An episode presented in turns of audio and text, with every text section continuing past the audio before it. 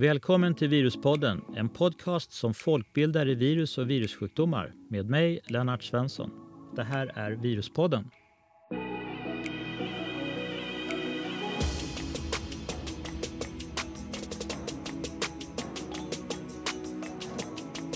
Den 24 oktober, ungefär för en vecka sedan, så var det världspoliodagen som uppmärksammades av WHO och som tidigt eller sent på 70-talet initierat ett program som avsåg att försöka vaccinera bort sjukdomen poliovirusinfektion och det som på svenska brukar kallas för barnförlamning. Polioviruspandemierna har ju pågått sedan eller pågick under seklets början men det var inte förrän i slutet på kanske 50-talet som man kom till skott och utvecklade vaccin. Eh, en av de här vaccinerna faktiskt framställdes av en svensk, Sven Gard. Eh, och det är mycket få som känner till den här prestationen som ett svenskt person, svensk forskare utvecklar ett världskänt vaccin. Med mig idag för att prata lite grann om det här och som kan väldigt mycket är Erling Norby som kommer från Karolinska institutet och har varit ständig sekreterare i Kungliga Vetenskapsakademin och ledamot av eh, Nobelkommittén. Hjärtligt välkommen, du får presentera dig snart. Och sen har jag också med mig med, professor Åke, Åke Lundqvist, Uppsala universitet som har varit med och gjort en hel del på zoonosinfektioner. Ni är hjärtligt välkomna båda två. Och eh, jag tycker vi ska försöka hålla en diskussion kring vaccinets utveckling och eh, poliovirusets sjukdomsbetydelse för vår hälsa under lång tid. Eh, jag börjar kanske lite grann till, till Erling som får presentera sig lite själv regarding då vad han har bidragit med när det gäller kunskap kring virus överhuvudtaget men kanske mer för polio. Ja, det finns mycket att hämta i min spännande eh, livs och yrkesresa. Men 1958 när jag läste medicin på tredje året då hörde jag en föreläsning av Sven Gard. Och han berättade om de här märkliga smittämnena som var ubiquitära. Det är ju inte något vanligt svenskt ord, men i alla fall allstädes närvarande. De fanns överallt. Och jag blev nyfiken på det där och då istället för att utveckla min eh, skolning till att bli en kliniskt verksam läkare så började jag forska inom virologin som då var en relativt ung vetenskap fortfarande i slutet på 50-talet. Man hade börjat lära, att lära sig att man kunde få virus som är en parasit i celler. Man kunde odla den i, i celler och man kunde på det sättet börja undersöka virus. Men allting var väldigt, väldigt tidigt.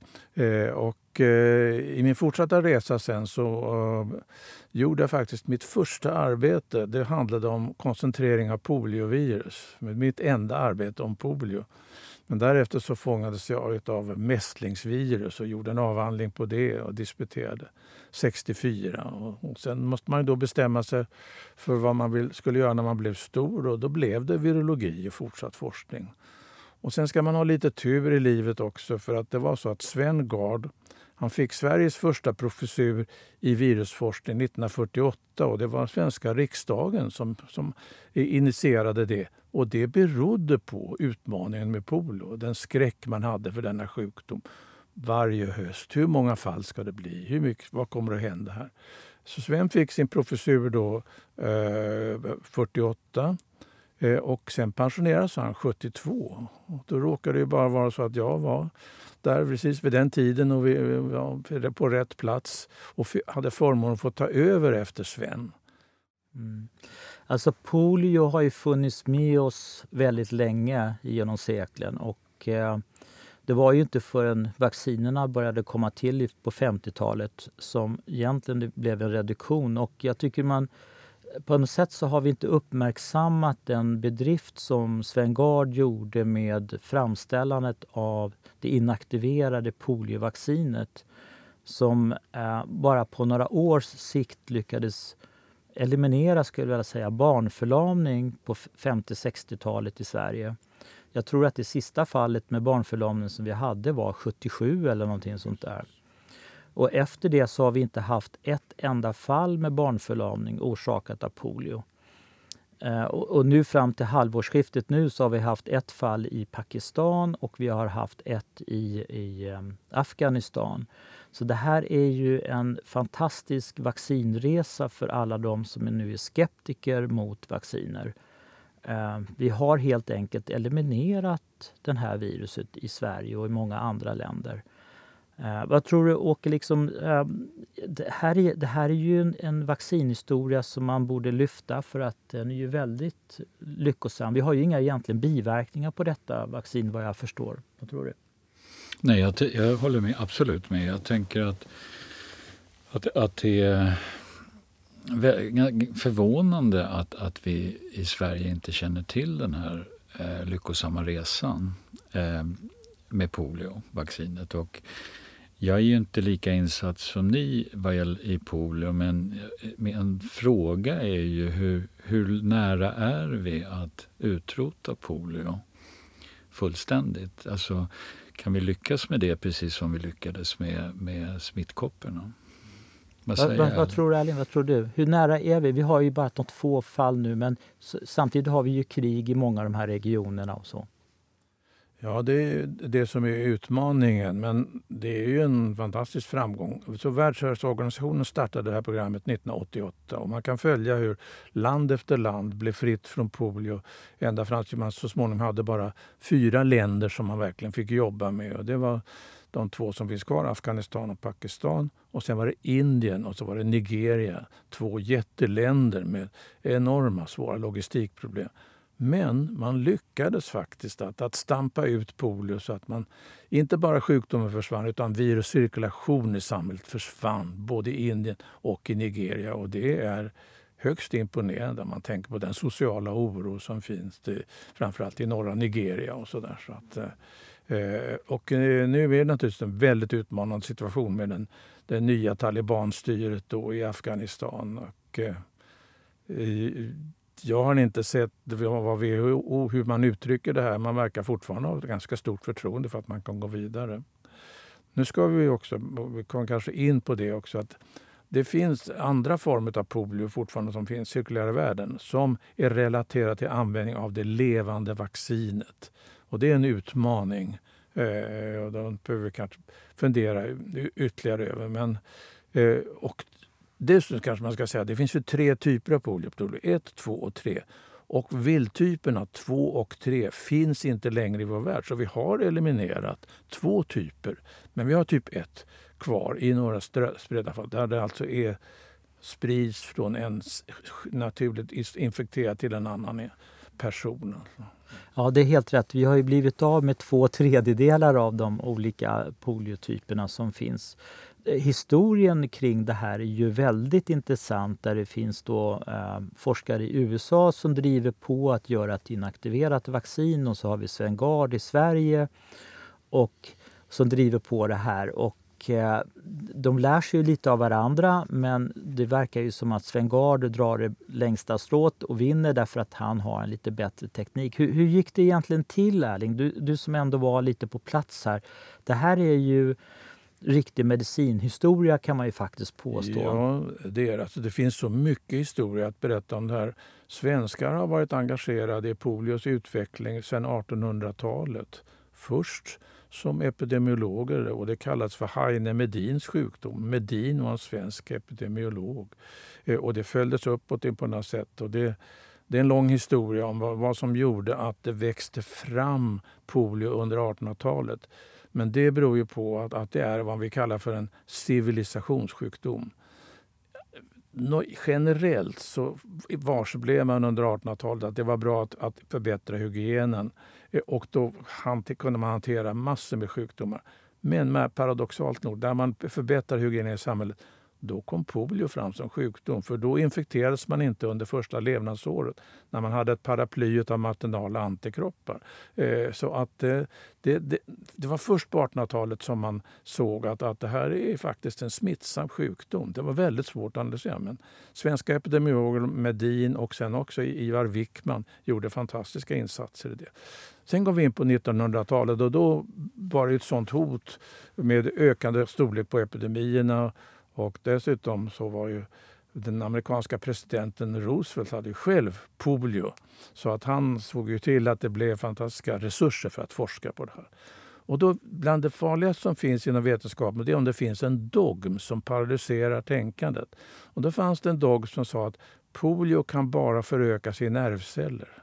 Och jag ska inte utveckla det vidare, men det ledde till en massa... Alltså, bland annat trodde man att virus kom in via luktslemhinnan och att man etsade stackars barn så att de förlorade luktsinnet. Men de fick ju lika mycket infektion med polio för det.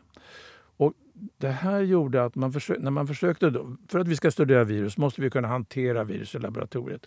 Vi måste kunna få det att växa. I, i, först odlar vi celler och sen odlar vi virus på dessa celler. Och det fanns inget sånt system för polio. Därför, och då sa man att det beror ju på att det är neurotrop. Det kan bara växa i nervceller. Och då är det en grupp med forskare som 1949 med Enders, Weller och Robbins i Boston som eh, faktiskt helt plötsligt gör det enkla försöket och tar vanliga epitelceller. Och, tar, och det var faktiskt en kontroll i ett försök för att studera ett herpesvirus. Den kontrollen den visade att Nej, men poliovirus kan föröka sig alldeles utmärkt i epitelceller, i fibroblaster. Och då är plötsligt så rämnade ju förlåten. Ja, men då kan man ju göra vaccin. Och den som opportunistiskt hoppade in i det här var ju Jonas Salk. Han hade erfarenhet av att göra influensavacciner. Och man hade lärt sig på den tiden att man kunde odla influensavirus i embryonerade hönsägg och få ganska stora mängder virus och så inaktivera med formalin och så kunde man immunisera och skaffa ett skydd. Ja, men då gör jag samma sak med poliovirus. Han odlade fram poliovirus i cellkulturer, inaktiverade med formalin och började immunisera. Men han hade inte riktigt gjort sin hemläxa. För då inträffade något som kallas för den så kallade Cutter-episoden. Och då var det en eh, för, företag som, som hette just Cutter och som tillverkade vaccin och där man hade gjort satser av vaccin som innehöll kvarvarande virus. Man hade inte inaktiverat tillräckligt. Och man fick ungefär 270 fall av polio hos barn som var vaccinerade. Det här kan vara intressant att diskutera. Då. Ja, men eh, där ser man inte vaccin är farligt. Nej, men det beror på hur man har kontrollerat det hela, hur man har gjort det. Och här kommer Sven Gards insats fram och den, den vill jag lyfta fram. då. För Sven visade att om man gör en inaktiveringsstudie av polio så är det inte en rak kurva eller en rak linje, utan det är en kurva. Och det finns två komponenter i den här kurvan. Och det beror enkelt på att poliovirus har två centrala komponenter. Sin arvsmassa, som råkar vara, som vi lärt oss senare, RNA, och proteiner. Proteiner är de som ger skalet och som skapar för immuniteten. Men då var det olika inaktivering av de här två komponenterna. Och då kunde det hända så att om man gick på för hårt med, med formalin så liksom garvade man ytan och då fanns det kvar smittsam nukleinsyra inne i det här skalet. Och när det frigjordes så blev det en infektion därför att nukleinsyran i sig själv har infektionsförmåga. Eh, och det här var viktigt för, och det här ledde till att Sven då sa att vi ska använda helt andra inaktiveringsbetingelser. Och det är vad du kallar för det svenska vaccinet. Man tog lägre temperatur, jag tror man gick ner till 25 grader. Man förlängde det till upp till fem veckor. Och under de förutsättningarna så såg man till att det fanns inte kvar något infektiöst RNA men däremot en bra immunogenicitet. Och då har det här lett till att vi eh, i Sverige har alltså eliminerat först sjukdomen polio med hjälp av avdött vaccin. Men vi har också till mångas förvåning eliminerat cirkuleringen av virus i samhället. Så att eh, det avdöda vaccinet som man ger då in, eh, då under huden eller intramuskler, i, i muskler, att det ger också en immunitet som har en viss effekt i tarmen. Och det gör att, att det är svårare, inte absolut omöjligt, men svårare för virus att föröka sig. Och det här är alltså en enorm framgång. Och i det här avseendet så är Sverige unikt. Det finns inget annat land i världen som har eliminerat sjukdomen och cirkulationen av virus med hjälp av avdött vaccin. Mm. Uh, he, ja, det, den här historien rent eh, medicinskt är ju jättespännande och det är helt korrekt. Vi har ju inte bara eliminerat sjukdomen med barnförlamning utan även eliminerat smittspridningen i samhället genom det här. Det fantastiska är att det här vaccinet togs ju fram på 50-talet, sent 50-tal Och det används än idag precis på samma sätt och det är det vaccin som WHO rekommenderar är det enda sätt som vi kan på något sätt eliminera polio från den här planeten genom att använda ett avdödat vaccin. Och det är det det handlar om. Eh, det är en eh, viktig medicinsk händelse och en fantastisk eh, experimentell del måste jag säga. Själv har jag, precis som Erling påpekar, så, så har vi ju båda varit på Statens bakteriologiska laboratorium i Solna som ligger utanför Stockholm. Mycket av det här skedde ju på den tiden och det spännande är ju att på den tiden hette det laboratorium och sen blev det omvandlat och då hette det institut. Och nu heter det myndighet istället. Jag vet inte vad man ska lägga in för värderingar i detta men det var en fantastisk period på 60-70-talet där. Framförallt därför att man kopplade forskning och myndighetsutövning. Nu har man renodlat det. Nu har ju Folkhälsomyndigheten har ingen egen forskning. Det kan diskuteras. Alltså jag tror att det gamla arrangemanget, i alla fall när det gäller polio, har visat sig vara väldigt framgångsrikt. Alltså inte... Och kanske vi ska lägga till också, när WHO bestämde sig för att utrota polio, då använde man levande vaccin. började 88 och stor framgång. När man sen hade tryckt tillbaka så att det bara fanns i några få länder, då varse blir man att då har vi det här problemet med vaccinassocierade fall. Och enda sättet att komma åt det, det var att använda avdödat vaccin. Så globalt har man nu fått gå tillbaka från levande vaccin till avdödat vaccin. För annars kan man inte sätta punkt för utrotningen av virus. Mm. Mm. Nej, helt rätt. Hur, hur, ser du på det här Åke? Liksom, det här är ju en medicinskt fantastisk eh, historia i, i Sverige. Jättespännande. Nej, jag tycker... Aktuellt. Och aktuellt, i högsta grad aktuellt med tanke på den här eh, coronapandemin som vi nu har och eh, ibland oviljan att vilja vaccinera. Absolut. Jag, jag, jag anser att de största eh, upptäckterna eller uppfinningarna inom medicinen är de framgångsrika vacciner vi har. Eh, och, och eh, antibiotikan. Det är liksom det som har förändrat mest för mänskligheten. Och favoriten för mig är ju vacciner. Jag tycker att eh, det är det bästa vi har hittat på. Ja, och det är det som har lett till den förlängda, eh, för, förlängda livslängden också. Ja. Mm. Mm, precis, det, det, har ju hjälpt till definitivt. Om man, och på seklet så var det ju polio var ju väldigt vanligt. Det var ju mässling också eh, som, som du Erling har arbetat mycket med. Det är ju infektioner som vi egentligen i dagligdags inte tänker så himla mycket på men som har genom tiden, seklet här, orsakat väldigt stor dödlighet helt enkelt men som vi genom effektiva vacciner har lyckats eliminera. Och vi ska väl nämna här igen utrotningen av smittkoppor. Mm. Alltså 1978 var det sista fallet av smittkoppor på vår jord. Och eh, i och med det så försvann en sjuk, en, ett virus som orsakar en sjukdom som har tagit död på ungefär räknar man 300 miljoner människor. Och är det någonting som är dramatiskt, det är det. Det är helt borta. Mm. Ja. Mm. ja. Eh, ja, och sen har vi några andra som står på linje. Smittkoppor är det bästa exemplet vi har. Sen står vi väl polio på en plats nummer två, kanske mässling på tre och kanske röda hund också.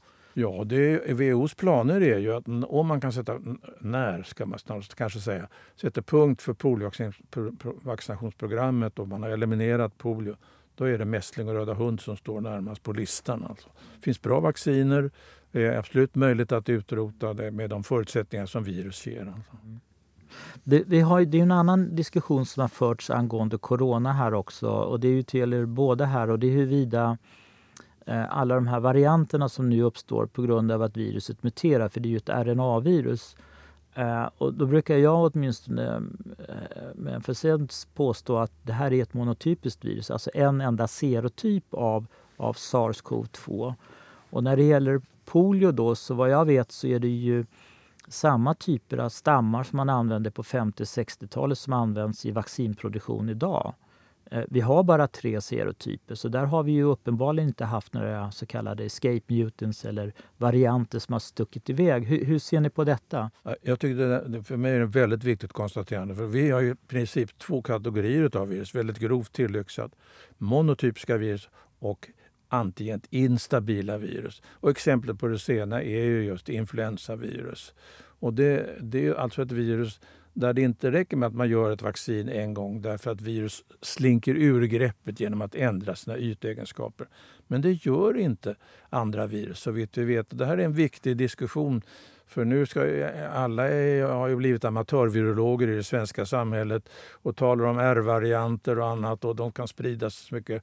Och då kanske man kan tro att ja, men då är det ett helt nytt virus. Men så är det inte. Utan jag skulle vilja understryka det du säger att det är ett monotypiskt virus. Det måste av olika biologiskt funktionella skäl hålla sig inom sin, sin typ, annars fungerar inte virusen. Mm.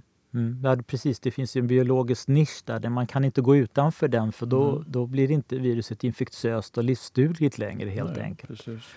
Uh, hur, hur, hur, tänker du här? Jag håller helt med Erling där. Jag, jag, jag tror att uh, det här kommer fortsätta att vara ett och samma virus och jag tror att de vacciner vi har eh, kommer att fungera bra ganska lång tid framåt.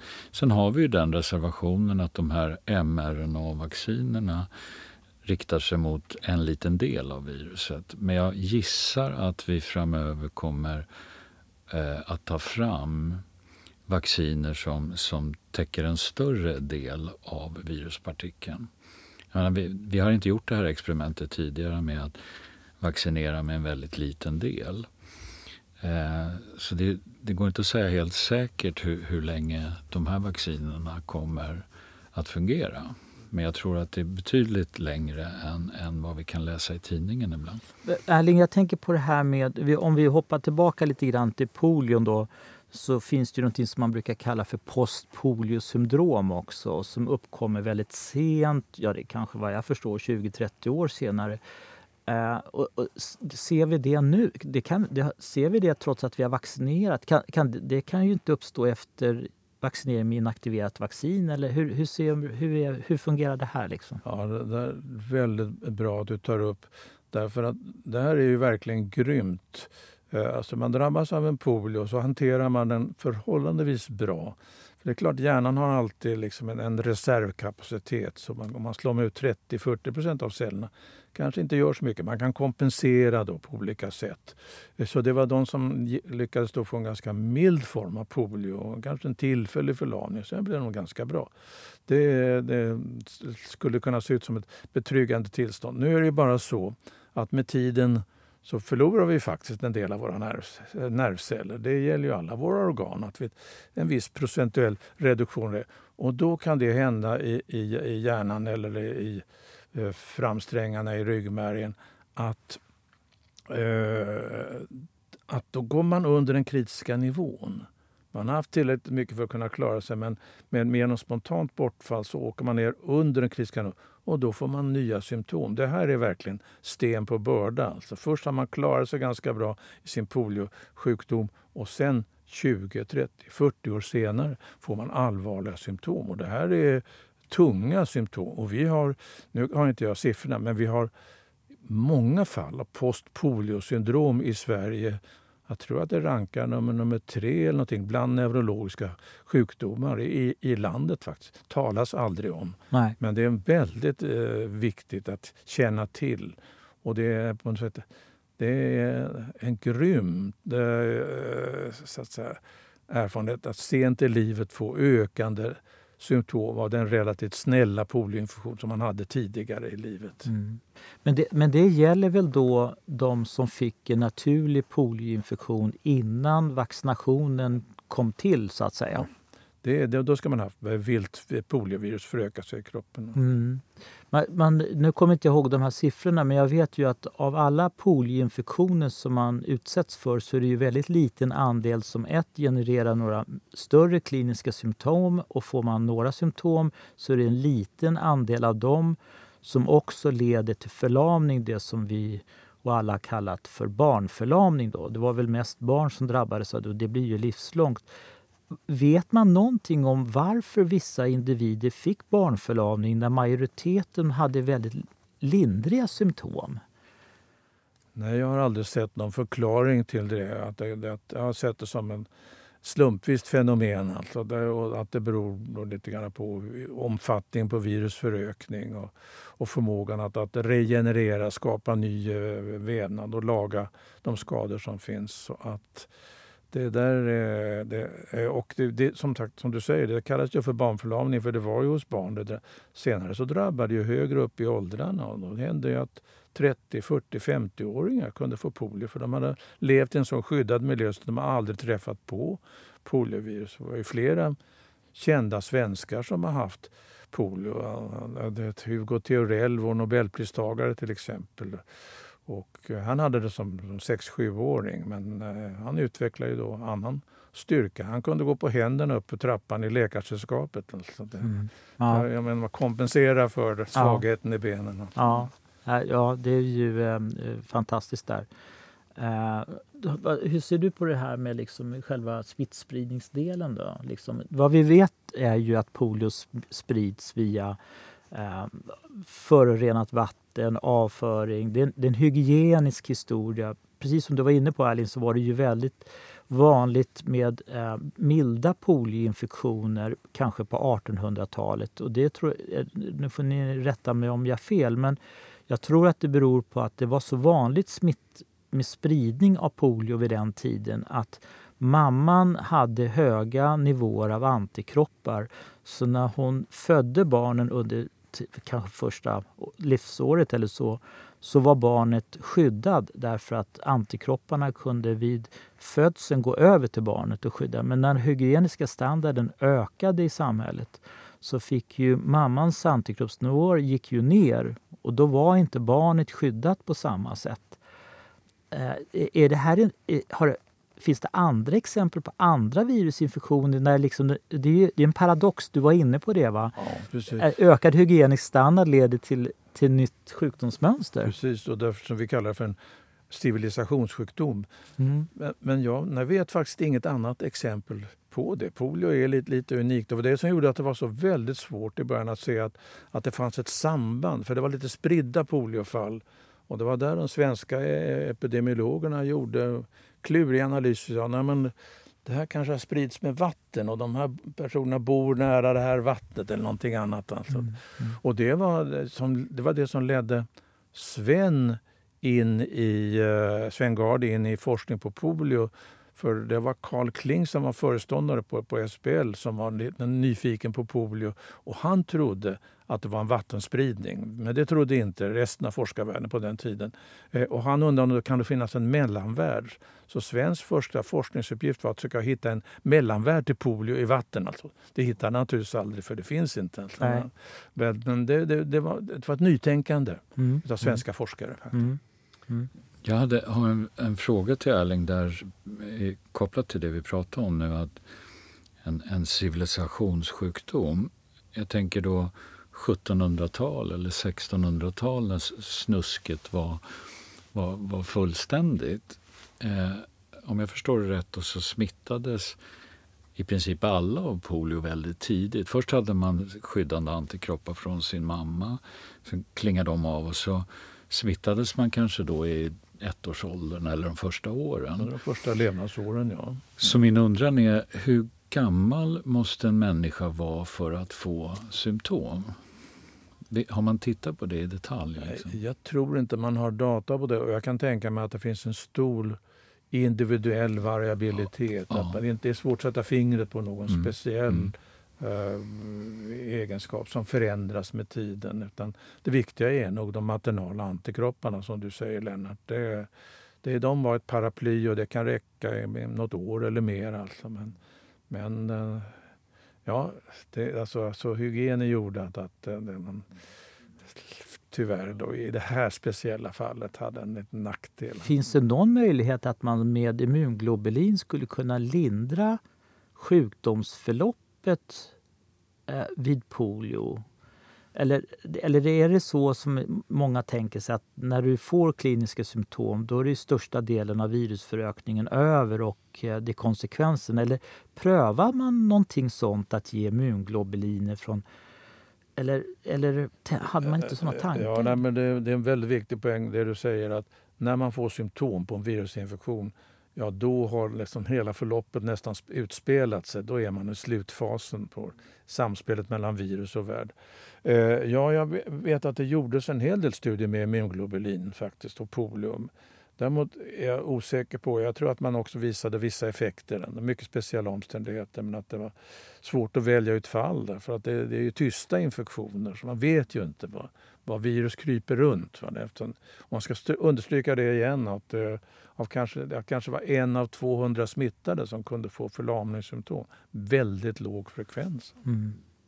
Jag vet inte om vi, om vi har klargjort det för lyssnarna som då kanske undrar vad är symptomen på det här? Vi har pratat om att det heter barnförlamning och att man blir förlamad i, i ben och armar men, men också i, faktiskt i lungorna och svårt att andas. Man kan få ligga i såna nästan lungmaskiner. finns det fantastiska bilder på från USA där barnen ligger, och eh, äldre barn också, ligger på rad i några stora plåtlådor och får hjälp med andningen.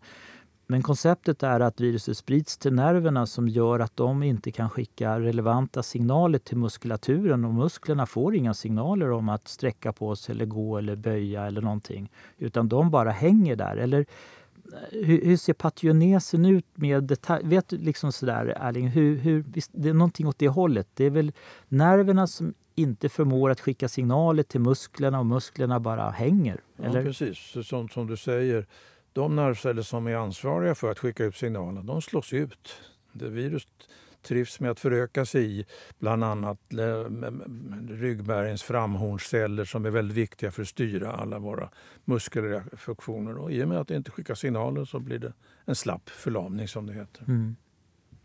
Ja, och det, vad jag förstått så kan det drabba både armar och ben och lungor. Och... Ja, och det, det värsta är just om det påverkar andnings Eh, muskulaturen. Och de här bilderna du beskriver, det, de, ja, folk stannar upp om man visar en sån bild där det ligger hundratals såna tryckkammare med, med barn i. Och man, då undrar man med samma, jaha det här barnet, kommer det att någonsin komma ur den här miljön? och Kommer det att läka? Och det, förhoppningen var väl att det skulle vara en viss läkning och att man skulle på det sättet kunna rädda de här fallen. Men vilken situation av vånda! Mm. Mm. Hur, hur, länge, hur, länge, hur länge fick barnen ligga kvar eller, eller ungdomarna? Alltså...